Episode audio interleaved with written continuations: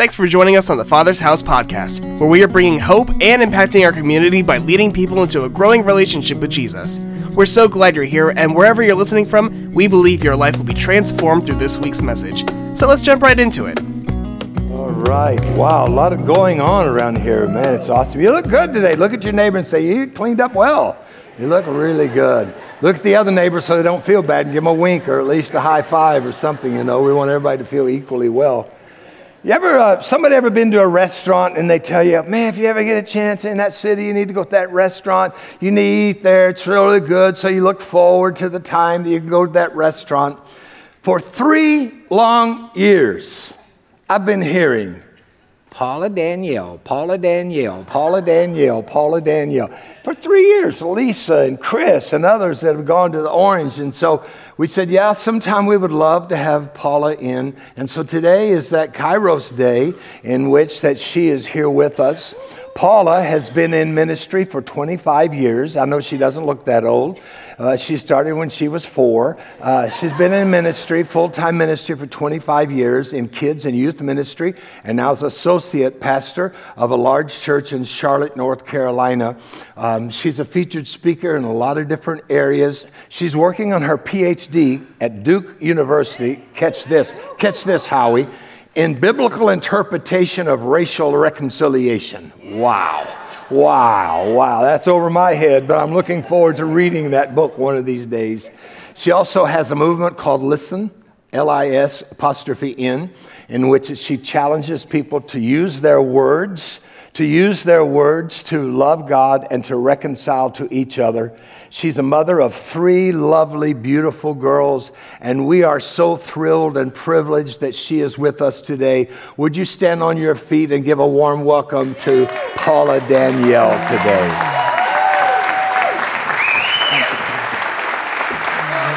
you, Pastor. Thank you. Thank you. Wow. Good morning, Father's House. Good morning, good morning. Thank you, Pastor Terry, for that great introduction. Did y'all see he didn't look down? I was like, he not reading nothing. Like, he rattling that off the top of his head. Um, I don't have that gift, Duke or not. So we're going to go with these notes. Amen. Amen. So um, I am so honored to be here with you all. Thank you, Pastor Terry and Pastor Anita, for the invitation. Lisa, Pastor Chris, so many of y'all have um, shown just an extreme amount of hospitality since I got here. And so thank you so much. Your, um, your, is that your mission or like your state? The love God, love people? It's the mission. Th- that is abundant here that you all are doing that. So thank you um, so much for welcoming me. I am not going to be before you long, but I do believe that there is a word from the Lord for us, because uh, it came from me first. Amen? So I do believe that there is a word from the Lord. We are going to be in Second Kings chapter seven. Second Kings chapter seven. And if you have your Bibles, um, I would love if you would turn to that. I know in this uh, new new day where we have all this technology, a lot of us don't bring our Bibles to church because we, we have the screen.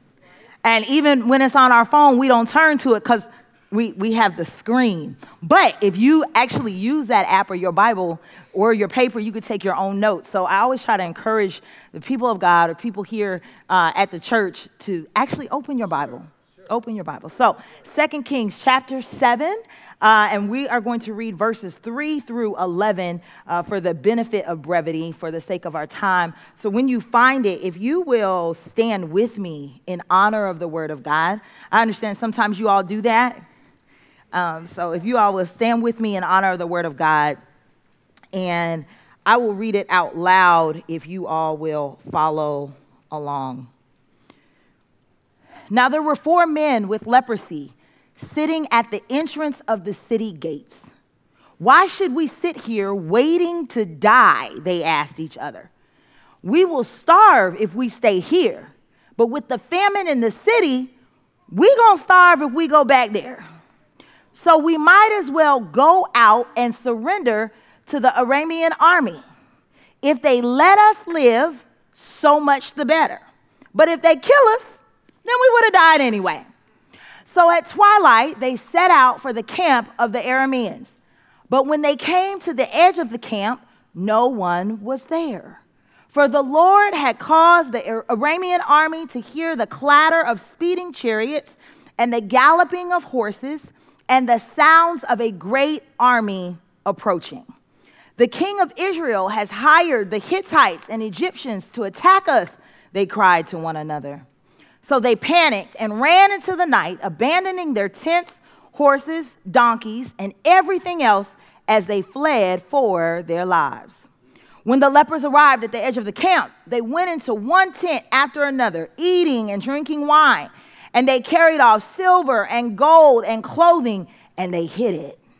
Finally, they said to each other, "This is not right. This ain't this ain't cool what we doing. This ain't this ain't gonna get it. This is a this is a day of good news, and we aren't sharing it with anyone. If we wait until morning, some calamity will certainly fall upon us. Come on, let's go back and tell the people at the palace." So they went back to the city and told the gatekeepers what had happened. "We went out to the Aramean camp," they said, "and no one was there." Verse eleven, the horses and donkeys were tethered and the tents were all in order, but there wasn't a single person around. Sorry, verse eleven. Then the gatekeepers shouted the news to the people in the palace. This is the word of God for the people of God. We are thankful to God. Let me pray for us. So, Lord God, we thank you so much for your word that is life. God, illuminate it in this moment, that it will be light to our feet and our path. God, speak through me. God, that every single season that is represented in this room will be ministered to by what you have to say. In Jesus' name we pray, amen. Amen. So um, when I was, you all can be seated. You all can be seated. Thank you so much. Um, when I was a kid, uh, well, when I was like a young kid, we got it later, um, I played with puzzles a lot. I loved cardboard puzzles. I played with them a lot because when Nintendo and Sega came out, my mama couldn't afford it. I don't know if any of y'all could afford it. But so Super Mario and Duck Hunt and all of that back in the day, that wasn't in my house. We did puzzles, we did Barbies, we did books. So I played with puzzles a lot, but I was never very good at it. Never very good at it.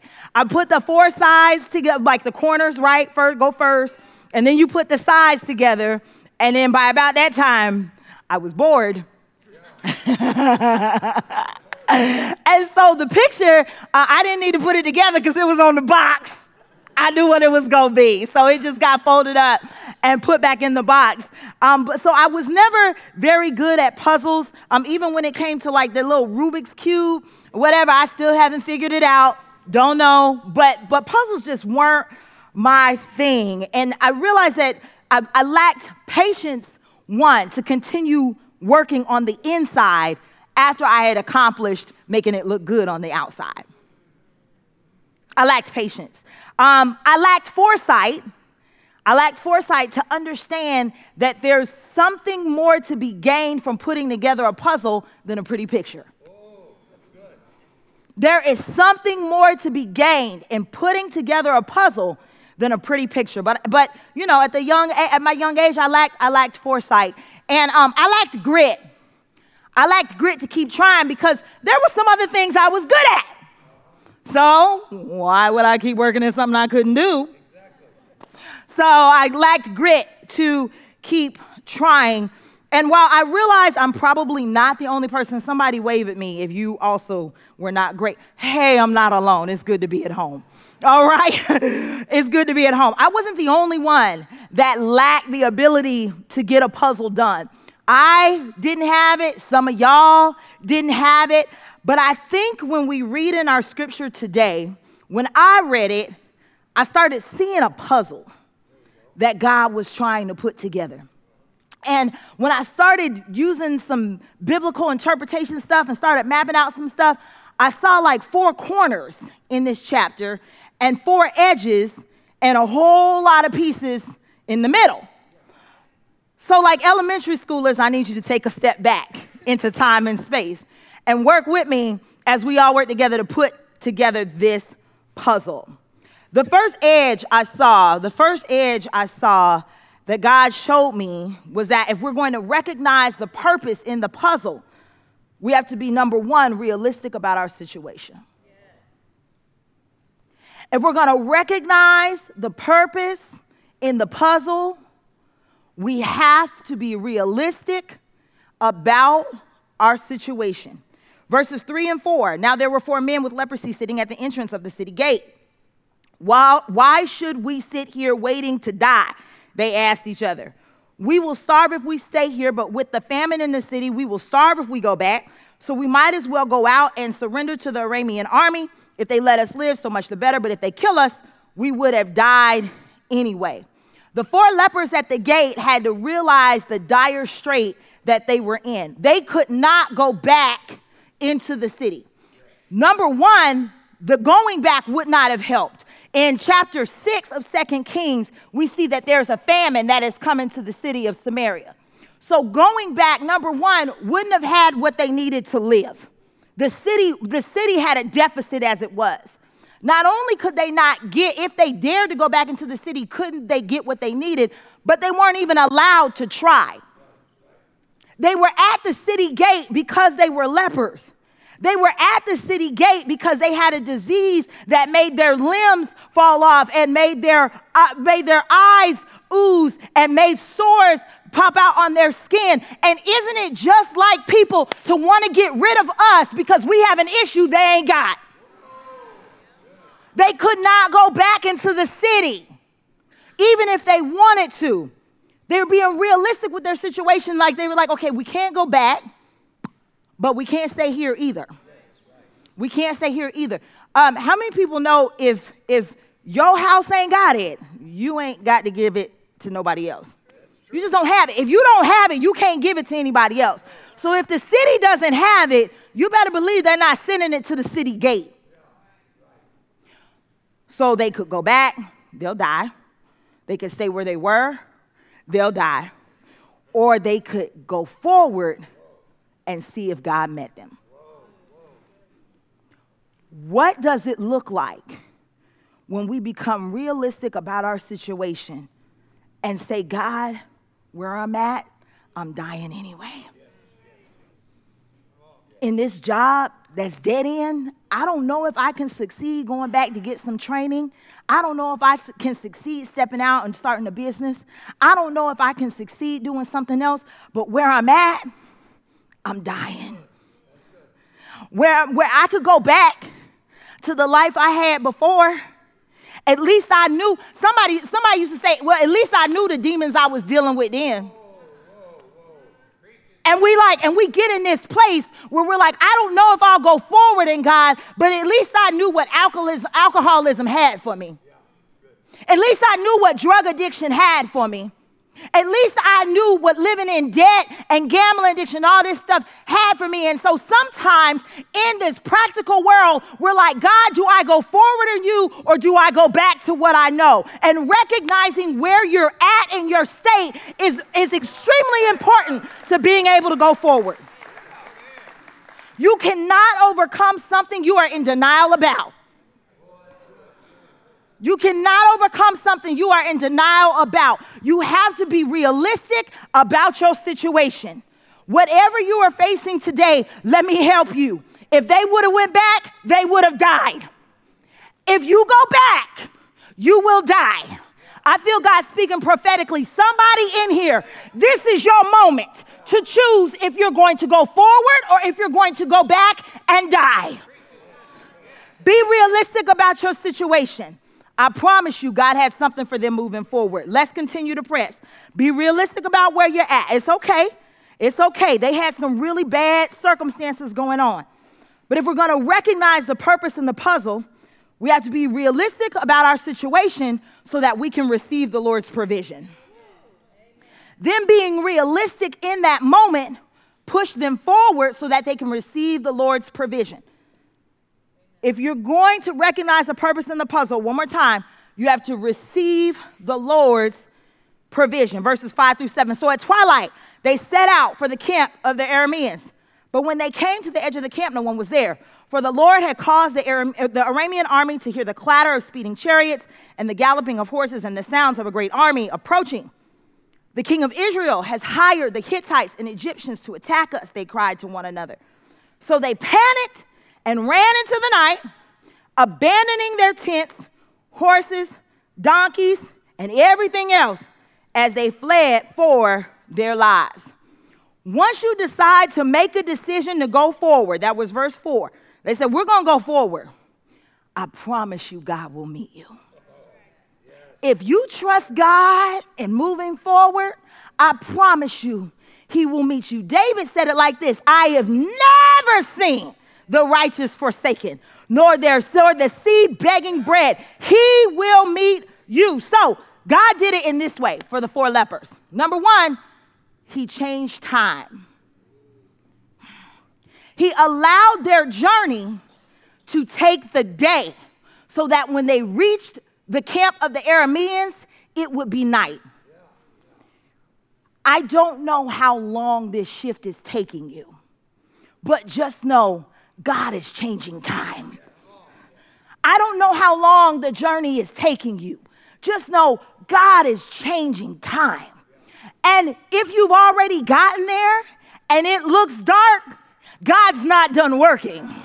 See, he does his best work in darkness and chaos, where he says, let there be light, uh-huh. So when there is darkness, don't get discouraged. God is, God is removing the enemy from you. Go ahead, take the journey through time. Don't get scared by the darkness. Don't get scared by the darkness. Take the opportunity in it. Receive the Lord's provision, because in the darkness, God confused the enemy. God confused the enemy in the darkness. The Arameans thought the Hittites and the Egyptians had attacked them, that they were coming. And so they, they fled from an enemy that wasn't even there. Isn't that just like God, to make folk think something is happening so he can open up the door for you? So he can open up the way for you, right? They ran off and left all their stuff. I love when people leave their stuff for me to pick it up. I'm standing on some promises right now that people left their stuff for me to pick it up. They moved on, they left, they thought they were being attacked, and God was like, that's okay, I got somebody for this. That's okay, I got somebody taking a journey. That's okay, I got somebody coming. They left, and the four lepers who stepped out on faith left a city that was in famine, had all their stuff.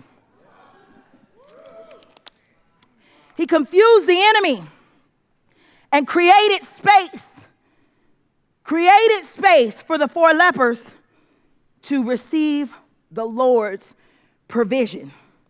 Just a few verses ago, they were like, uh, I don't know. Go or stay, go or stay, go or stay. Isn't it amazing how quickly God moves when we get obedient? God moves quick when we get obedient. Even when it looks dark, he's like, I'm doing stuff, doing a quick work. So if we're going to receive We're going to recognize the purpose in the puzzle. We have to be realistic about our situation. We're going to have to receive the Lord's provision. Thirdly, we have to recognize the opportunity. Well, that's good. Recognize the opportunity. Thirdly, verses eight and nine, we have to recognize the opportunity. When the men with leprosy arrived at the edge of the camp, they went into one tent after another, eating and drinking wine, and they carried off silver and gold and clothing and hid it. Finally, they said to each other, this is not right. This is a day of good news, and we aren't sharing it with anyone. If we wait until morning, some calamity will certainly fall upon us. Come on, let's go back and tell the people at the palace. God worked at night to clear the way, but the lepers had to recognize the opportunity. God worked at night to, let, to, to clear the way, but the lepers had to recognize the opportunity. How silly would it have been for them to leave Samaria, get to the Aramean camp, see nobody is there, and be like, well, all this stuff is here, but you told me. All this stuff is here, but you know what? They might come back, so let's run away. They might be setting a trap, so let's run away. It might not be what we need, so let's run away. We might get caught, so let's run away. Don't let your mites mess up your blessing. When God gives you an opportunity, take the opportunity. Do not let fear stop you from pursuing purpose. They could have had twenty-one questions for the Lord, but they went in to the opportunity God had provided. I believe they went to the Aramean camp with expectation. So when opportunity was there, they were able to seize it. It's one thing to leave where you are and expect to be defeated. It's another thing to leave where you are and know that God is going to show up. They went with expectation, so they were able to seize the opportunity. They were able to seize the opportunity because God was restoring what they had been without. God himself restored what they had been without. I would say it like this: God got them right. God got them right. When the people left them at the city gate, the people couldn't heal them. The people didn't have provision for them. God restored what they had been without. I don't know what the enemy stole this last season, but I serve a God that is able to restore what you've been without.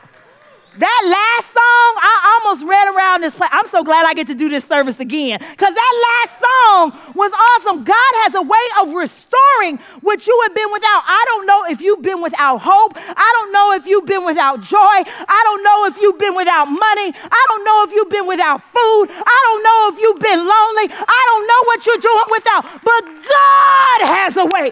Jehovah Jireh, my provider, he has a way of restoring what you've been without. I ain't talking about what I heard. I'm talking about what I know. God has a way of restoring what you have been without. So the four lepers went into the camp. They got the food they needed. They got the drink that they needed. They got silver and gold and clothing and all that they needed. And then they said, we got to share what God has given us. Then they said, we got to share what God has given us. No, you cannot pour water from an empty pitcher. But when God gives you a pitcher and he fills that thing, do me a favor, share it with somebody else who needs it. Don't, don't forget that everything God has given you is not for you. Everything God has given you is not for you. We live in this great country that is greedy and fat with a whole lot of abundance and prosperity. And we sometimes in the church take on that same mentality, and we're American dreaming it. And in the richest country in the world, kids are going hungry. In the richest country of the world, veterans can't get health care. In the richest country of the world, people are homeless, because some of us in the church are hoarding everything that God has given us, and God is saying, give it out. Give it out. When God restores what you've been without, share what God has given you. And maybe that's not even monetary. If God has blessed you in your life, you got some wisdom, by all means, give it to the generations that are coming behind you. The generations coming behind us should not have to learn the same things we had to learn because we didn't tell them. Now, I got three young adults, so if they don't listen, you know what I'm saying, what can you do? What can you do? But it can't be because we didn't share the information. Share what God has given you. If we're going to recognize the purpose in the puzzle, we have to be realistic about our situation. We have to receive the Lord's provision. We have to recognize the opportunity when God reveals it. And we have to remember the others. So, verse uh, point four again, remember the others. We have to remember the others. Recognize the opportunity. After you do that, though, remember the others. Verses ten through eleven. So they went back to the city and told the gatekeepers what had happened. We went out to the Aramean camp, they said, and no one was there. The horses and the donkeys were tethered and the tents were all in order, but there wasn't a single person around. Then the gatekeeper shouted the news to the people in the palace. They went back to the city, not just for the stuff that, the, that Israel could gain, but also to restore what Israel had lost too. It is possible for you to be hurting and other people to be hurting too. We can think that we're in so much pain that it's only us. But truth be told, the whole city was in a famine. The whole city was experiencing pain. And so they went back. Not only them, them going back reminded them of who God was. Reminded them that God had not forgotten about them. I know somebody may have put you aside. Somebody may have pushed you out. Somebody may have called you out and done harm to you. But you might be the one person going back that reminds them who God is. Who God is. Them going back showed forgiveness for the people that had done them wrong. The lepers did not have to go back. They could have gathered up all the stuff they could and gone another direction. They literally, God, we thank you. Instead of going forward, they literally went back to where they had been mistreated to save somebody else. What does it look like to reach down and pull somebody up when God gives you what you need? What does forgiveness look like for the person that did you wrong? What does it look like? And how does God use that to show God's love for them? They went back and remembered the others. They took love. They took forgiveness. They took love and they restored joy. There's nothing like forgiveness and love to restore somebody's joy. If it is true, and I believe it is, that hurt people hurt people. Hurt people are healed by forgiveness and love that brings them joy. We want to stop hurt people from hurting people. You cannot do that with hate. I know this is Black History Month. One of my favorite quotes from Doctor King is, hate cannot drive out hate. Darkness cannot drive out darkness. Only love can do that. Only love can do that. So forgiveness and love will bring joy where there once was complete devastation, where there once was hopelessness, where there once was discouragement. Because the lepers walked out their purpose so God could be seen in the puzzle. The purpose was not for the leprous men to get rich. Hear me. You walking forward from where you're at, you arriving at the Aramean camp, God confusing the enemy is not for us to get all we can and can all we get. That's not it. The puzzle is complete when the edges come together and we allow God to fill in the picture. The children of Israel could witness the power of God's promise because the four lepers were willing to be the edges. This is what happened if we keep reading. God redeemed in, in, in the open spaces. I said like this, there was redemption in open spaces. You might say, what happened to verses one through two and eighteen through twenty? Well, they're, they're the inside of the picture. Remember I told you I ain't had no patience, man. I, when, I, when I first read this, I was like, yep, three through eleven, here we go. Little few verses after that, God, I got you. God was like, don't miss one through two and eighteen through twenty.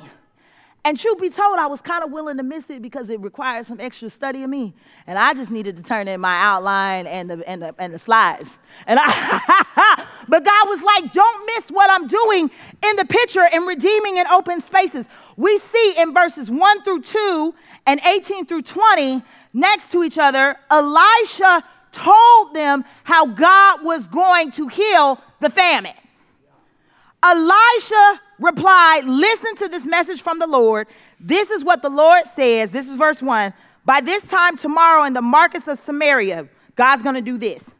Six quarts of choice flour will cost only one piece of silver, and twelve quarts of barley grain will cost only one piece of silver. The officer assisting the king, his right-hand man, his right-hand advisor, said that couldn't happen. Even if the Lord opened the windows of heaven, said it ain't happening.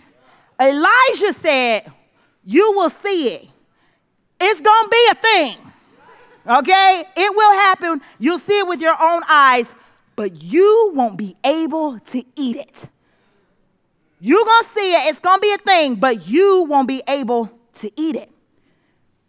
When the four lepers left and they went into the Aramean camp, and the Arameans were gone, and they took the food and the wine and the clothes. And then they went back. That's another edge. They went back and told the people what God had prepared for them, that the Arameans were gone. They were literally setting up the fulfillment of Elijah's prophecy. They were literally setting up the fulfillment of what God said he was going to do. Who is waiting for your edge to fall into place so that they can see what God can do? When they did it, they went back. The man of God, they, they, the people rushed out of the gate. They went to the Aramean camp. Well, they sent, the king of Israel, excuse me, sent, sent people to spy out the Aramean camp. They said, yep, they telling the truth. The people went and got the stuff. When they came back, they trampled the king's advisor. The king's advisor saw all that God had provided, but he couldn't take place in it. Let's not be the doubter that knows what God can do, but we don't get to take place in it because we refuse to believe it can happen. Let's not do that. He saw all that God had provided, but because he doubted the man of God in the beginning of that chapter, he was not able to take place in it, because it's never doubting the person who delivers the word. It's doubting the God that is speaking through the person. Never doubt the voice of God speaking to you because you don't want to receive it from his vessel. That's what that man did. And got trampled in the gate. God is no stranger to redeeming in open spaces. He redeemed Elisha publicly in an open space. The lepers who had been cast out, he redeemed them in an open space. He redeemed Samaria in an open space. God is no stranger to redeeming. There's some other people he redeemed. My Bible readers, I think he redeemed Moses in an open space when he brought him to bring out the children of Israel from slavery and they crossed the Red Sea. That was an open space. I believe he did it again for Joshua when the new generation of Israel needed to cross over to Canaan, and he split the, Red, the Jordan and then again created an open space. If I have any New Testament readers, he did it with the woman at the well, and he redeemed her in an open, at a public space, at the high of noon. The woman who nobody wanted to deal with, she was the one who went back and saved her whole town of Sakkar, because God is no stranger to redeeming in an open space. There was a woman with the alabaster box in a house full of leaders and people with authority. They wanted to know, what business did she have spilling perfume and worshiping at Jesus' feet? And Jesus said, Jesus redeemed in an open space, in a room full of men that didn't want her there. Jesus redeemed in an open space. God is no stranger to redeeming in an open space. So when you move forward and he sets you up with an open space, just know God redeemed the open space. God redeemed the open space. The purpose of the puzzles in our lives is so that the world can witness the power of God's promises. There are puzzles in our lives, things we cannot solve, things we don't know how it's going to work out. We don't know what's going to happen with our grown children sometime. We don't know how God is going to heal our baby. We don't know what's going to happen with the mortgage or the rent. We don't know what's going to happen in our bodies. But I promise you, if you Step out in God. I promise you, if you're realistic about your situation, if you receive the Lord's provision, if you recognize the opportunity, go back. Remember the ones who may be hurting around you. God is faithful to redeem in open spaces. As I got older, I'm still not very good with uh, cardboard puzzles. I guess it's just not my thing. I keep trying because I don't like being defeated by inanimate objects. And I also, you know, at summer camp, I hate when third graders can put a puzzle together before I can. It'll keep you humble. So I keep working on puzzles. This one thing I have learned is that the puzzles in my life, God is able to fill in the picture. If I will do what he's telling me to do on the edges, God will redeem me in open spaces. If you're willing to do what he's telling you to do on the edges, his faithfulness, his forgiveness, his goodness will redeem the open spaces. All my life, he's been faithful. All my life. He said, Duke now. But see, I'm a food stamp baby. I, I'm not the only one. Don't look at me like I'm alone. Right? I understand bologna and cereal and hot dogs and beanie weenies and ramen noodle. I get all of that. I was a food stamp baby. My father left. I've dealt with depression.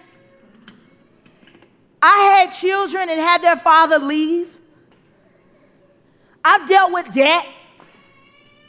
I've gone to the grocery store and been like, Lord, let this card clear.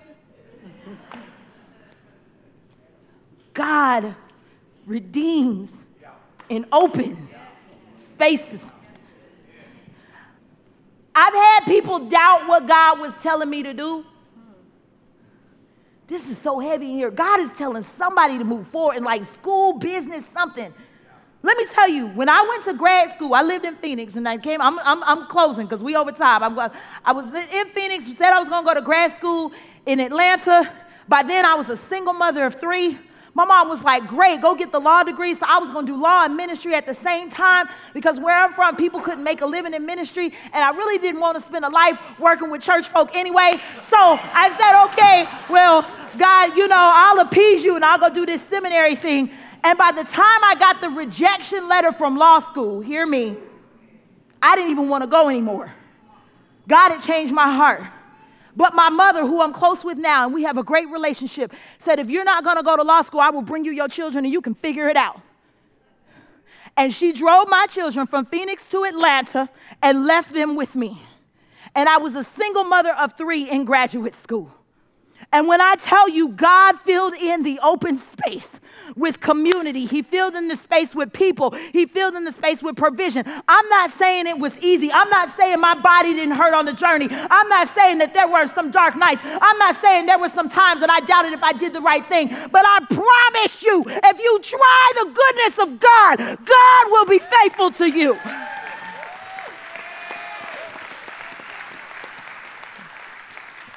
Because all my life, you have been faithful. All my life, you have been so, so good.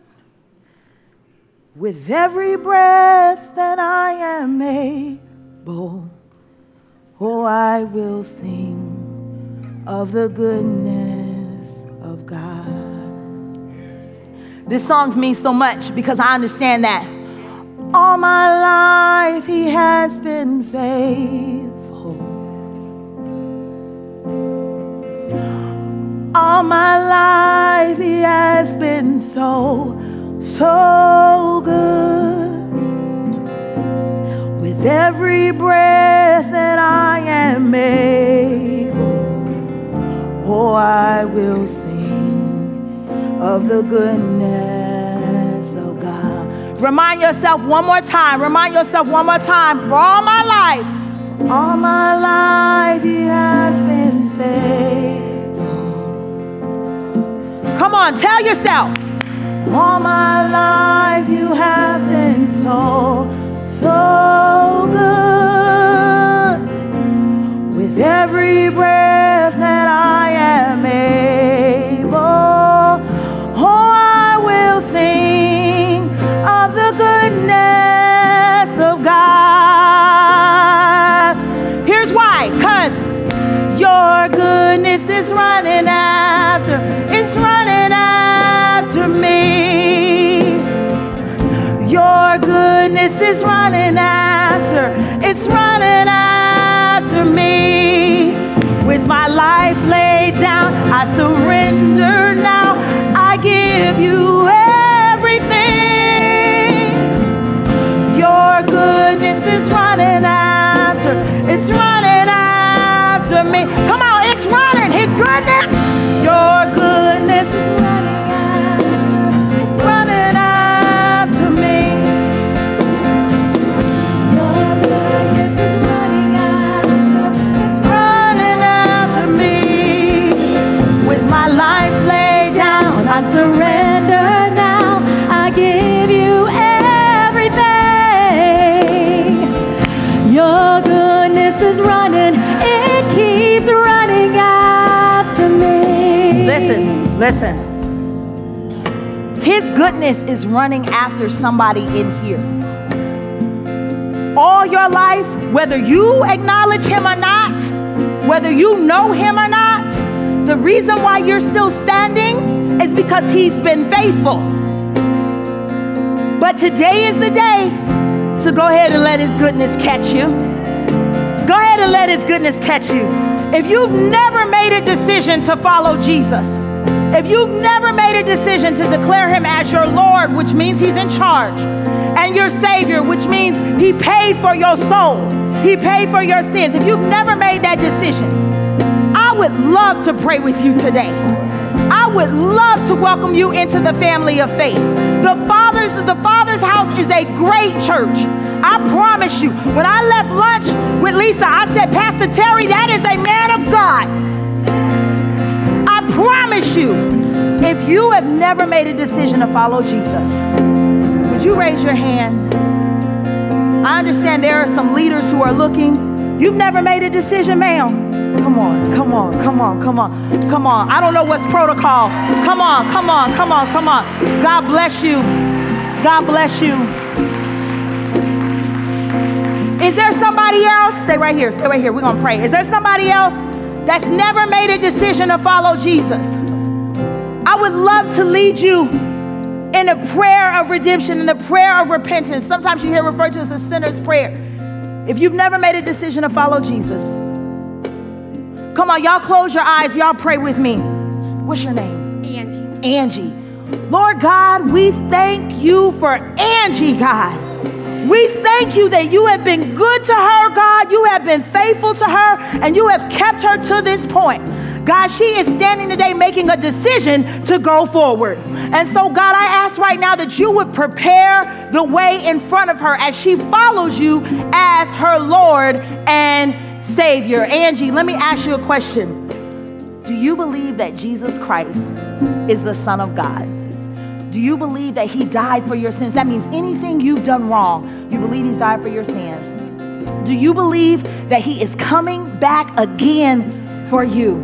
Amen. Then you are saved, Angie. Then you are saved. Then you are saved, Angie. Then you are saved. Then you are saved. Angie, repeat after me. Repeat after me. Go ahead and lift your hands. This is what we do as a sign of surrender. Close your eyes. Say, Lord Jesus, I believe that you are the Son of God. I believe that you died for my sins. I believe that you rose on the third day. On the third day. And that you are coming back for me. From this day forward, I will move forward serving you as my Lord and Savior. In Jesus' name, amen, amen. Come on, let's give God one more hand. Thanks for joining us. If you said that prayer and surrendered your life to Jesus, it's the best decision you will ever make, and we would like to celebrate with you. We have some tools to help you on your journey. Simply text DECIDED to three five two, three two nine, two three zero one. That's three five two, three two nine, two three zero one. Join us next time as we continue to love God, love people, and make disciples.